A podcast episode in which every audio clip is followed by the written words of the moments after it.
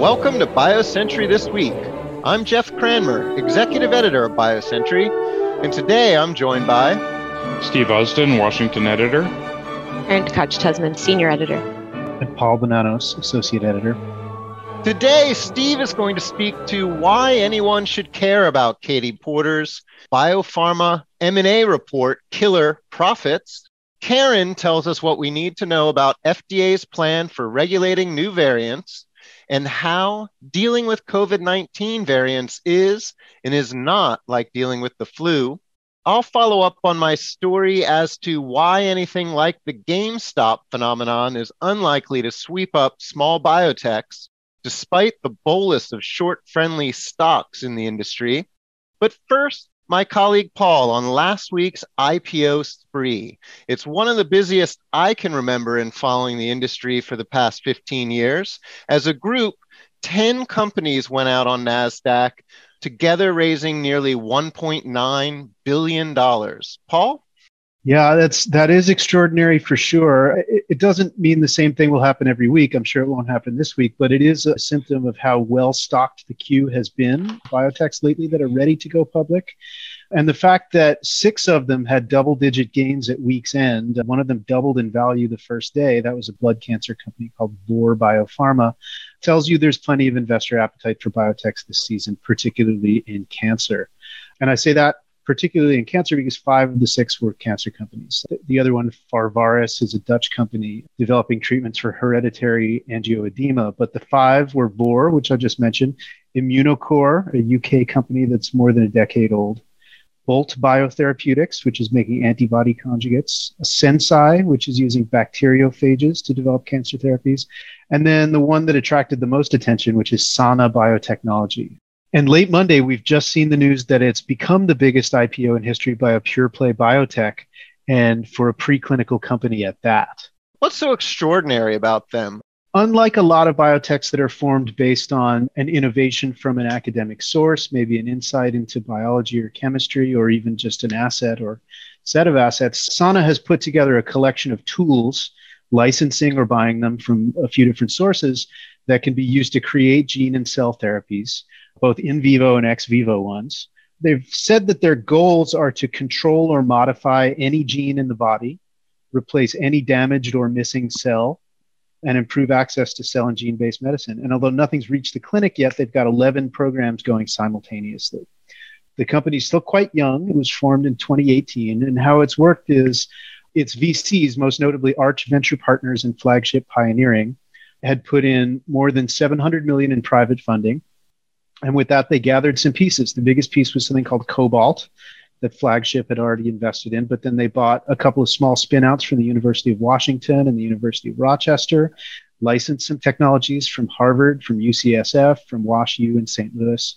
That's given them ways to do a, a few different things and create a very broad pipeline. And, and, moreover, they brought together a management team with experience at Juno, the CAR T company that made a big splash several years ago. Now, Juno went through some stages. It went public, was acquired by Celgene. Now it's part of Bristol. But it's worth noting that just Friday, their first product finally gained approval. It's called Breyanzi for B cell lymphomas. So, between the well known VCs, the management team, the toolbox they've assembled, and their pipeline, Sana has a story investors have found compelling enough that they were able to raise $588 million last week, which was just short of Moderna's total, 604 million or so from their 2018 offering. And that was previously the biggest one.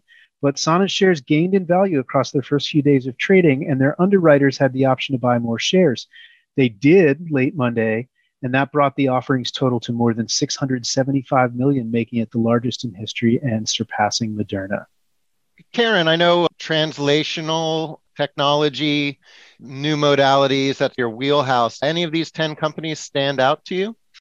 Pretty interesting to me is actually when I first heard of Sanos through some of my work looking into the University of Washington and the Institute for Protein Design there and the cool sort of synthetic biology toolbox that they've been building. Things like re- really innovative switches on how to control cell activity. While it's not 100% clear yet how that will be incorporated into their pipeline. It's something that I think is, is broadly applicable across all the different cell types they're going after. And I'll be really interested to see how that manifests once they're disclosing more about what their assets actually are. I'm really intrigued by one other thing that you, you mentioned. One of the companies is focused on hereditary angioedema. To me, that really highlights what's really special, I think, and important about biotech that you have companies that are going public that are focusing on such an important need, but a very small one. And, and I remember the first time I ever heard of this disease was in 2009. I was at an advisory committee meeting, and there was the wife of an HAE patient who testified, and she said that her husband slept with a steak knife by the bed every night. And she asked him why, and he said, "Oh, because if I get an attack, I'm gonna I'm gonna have to open up my throat with it." And she said that it actually happened, and she described it. It was a horrific scene, and I've I've never forgotten it. And it, it it's just amazing to me that since then there have been a number of drugs that have been developed to help people with it, but I don't know. It, it makes it all real uh, to me. What sometimes what the industry does seems abstract, but when you actually encounter people who, who have to deal with these things and who are helped by the products that the industry creates, it makes it much more real. Wow, Steve, that's definitely a sobering story there, and it impresses upon me just how important what many of these companies are doing which these new companies that are now public, Paul, they could start to know how public biotech CEOs feel. One bane of the biotech CEO's existence is short traders. It keeps them up at night. And whenever there are additional blips in the market, such as a flash crowd jumping into a company's stock, that can create quite a bit more stress for the biotech C suite. Now, day traders have long used Reddit forums and chat rooms and Twitter to talk up biotech stocks. We recently saw these day traders take on the Wall Street shorts in a stock called GameStop, which is now a household name. It's in every mall. They sell everything from PS5s to Funko Pops. I admit that I need to take my son there at least once a week to buy something. But they took this company on, and the stock started the year at about $17, shot up to 300 bounced around like a ping pong ball for a few days and now has slid down into the 50s or so. Um, a lot of people got burned. Uh, a lot of people made some money.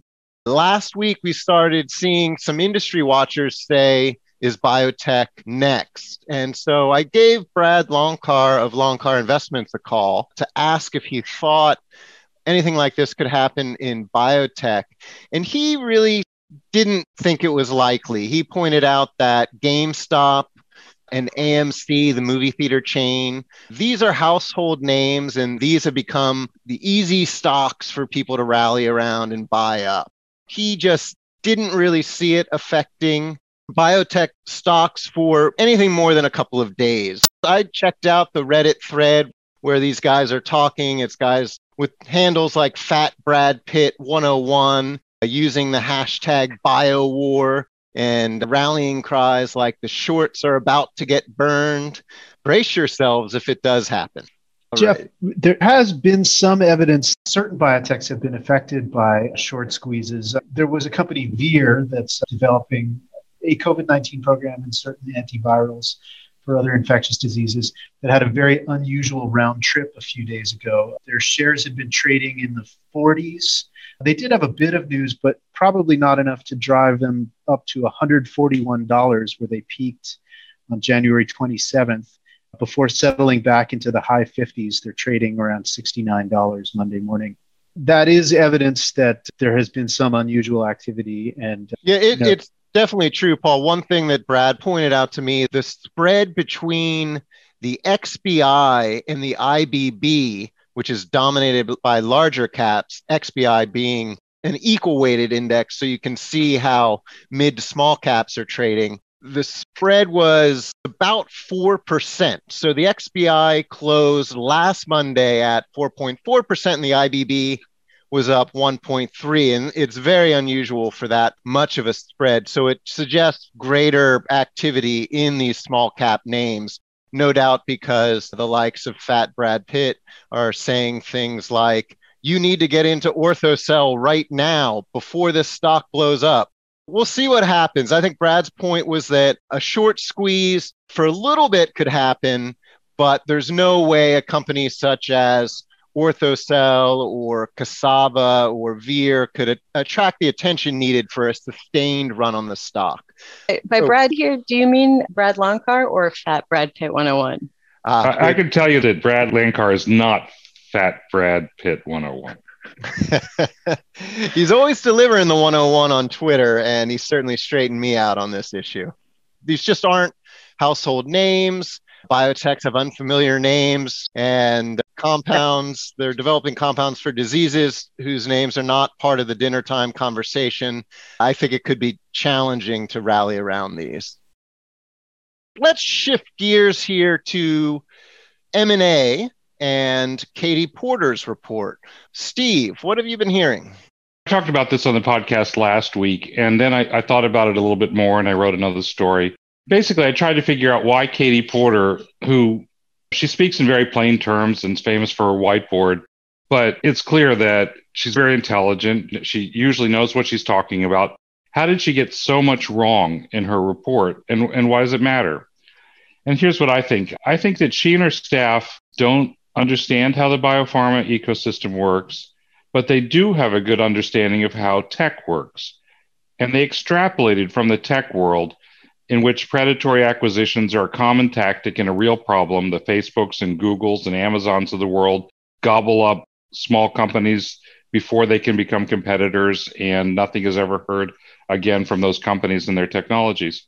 So they extrapolated from that to biopharma, where acquisitions are the lifeblood that makes progress possible. So then there's a question why does that matter? And I think it matters for two reasons. One reason it matters is in part because she could persuade Congress to put provisions into legislation that would make biopharma M&A more difficult, and that would be a problem. But I think even more, the, the lack of understanding of how biopharma works is going to be a problem going forward. It's critical to have members of Congress and people in the Biden administration understand how biopharma works so that they avoid unintended negative consequences for a whole variety of policy and legislative decisions that are going to be coming up over the coming year or two years.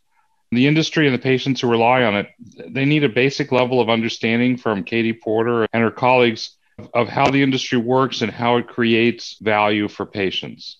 I think that you can have a debate about drug pricing, you can have debates about any number of issues, but they should be based on a common set of facts and an understanding of how things really work rather than just imagining that the biotech and pharma world is the same as the tech world because it isn't.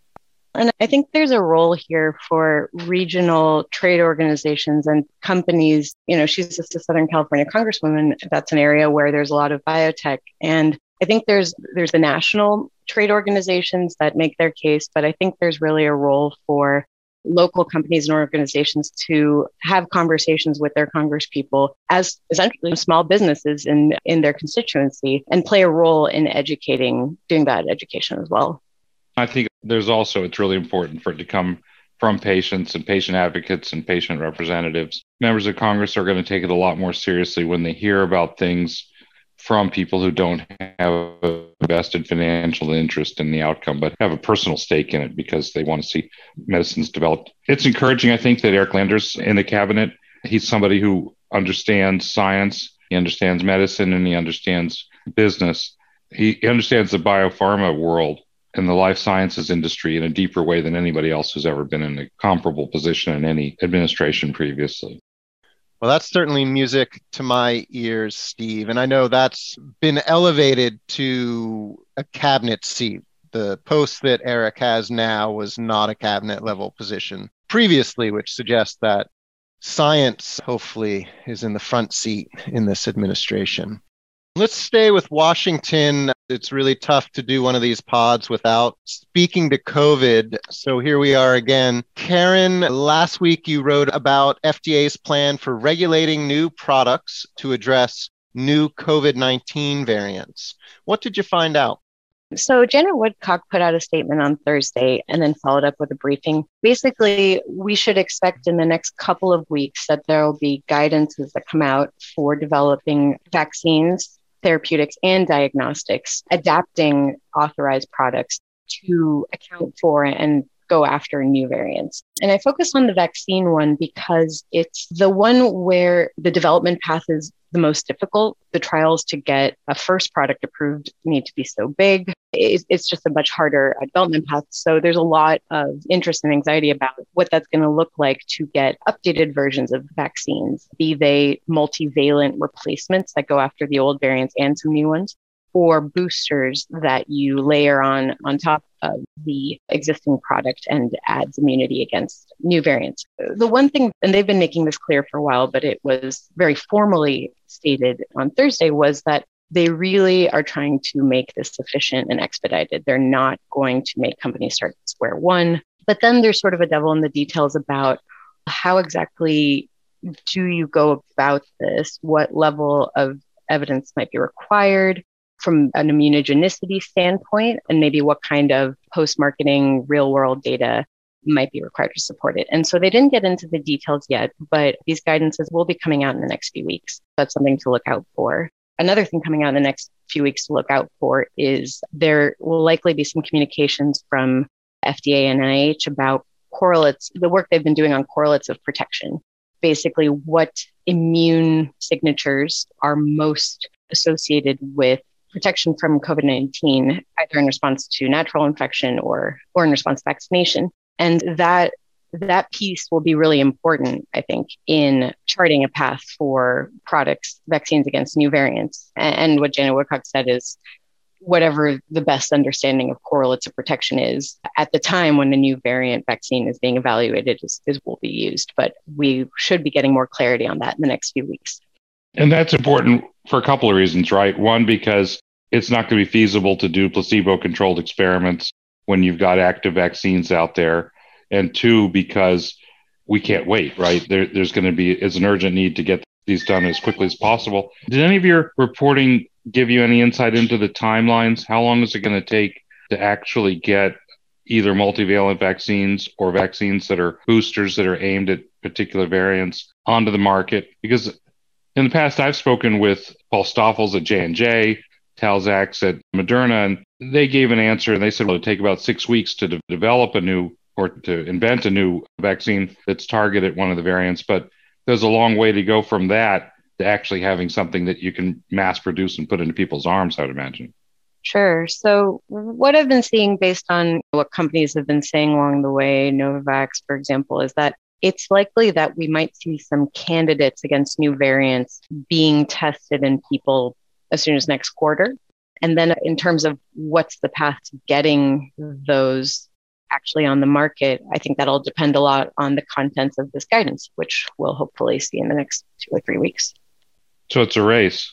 It's a race between being able to develop vaccines that are targeted at these new vaccines, at these new variants, and manufacturing them and getting them delivered, and the virus's ability to continue to mutate and create variants that are going to render vaccines less effective. Yep, whole thing's been erased and hasn't let up. Year two. Come on, scientists, do your thing. That's all we have time for this week. All of our podcasts are available on Spotify, Stitcher, Apple, and Google. Music for all of our podcasts is provided by Kendall Square Orchestra, which connects science and technology professionals and other members of the greater Boston community to collaborate, innovate, and inspire through music while supporting causes related to healthcare and education. Next Monday is a holiday in the US, so we will catch you again next Tuesday. Thanks, folks.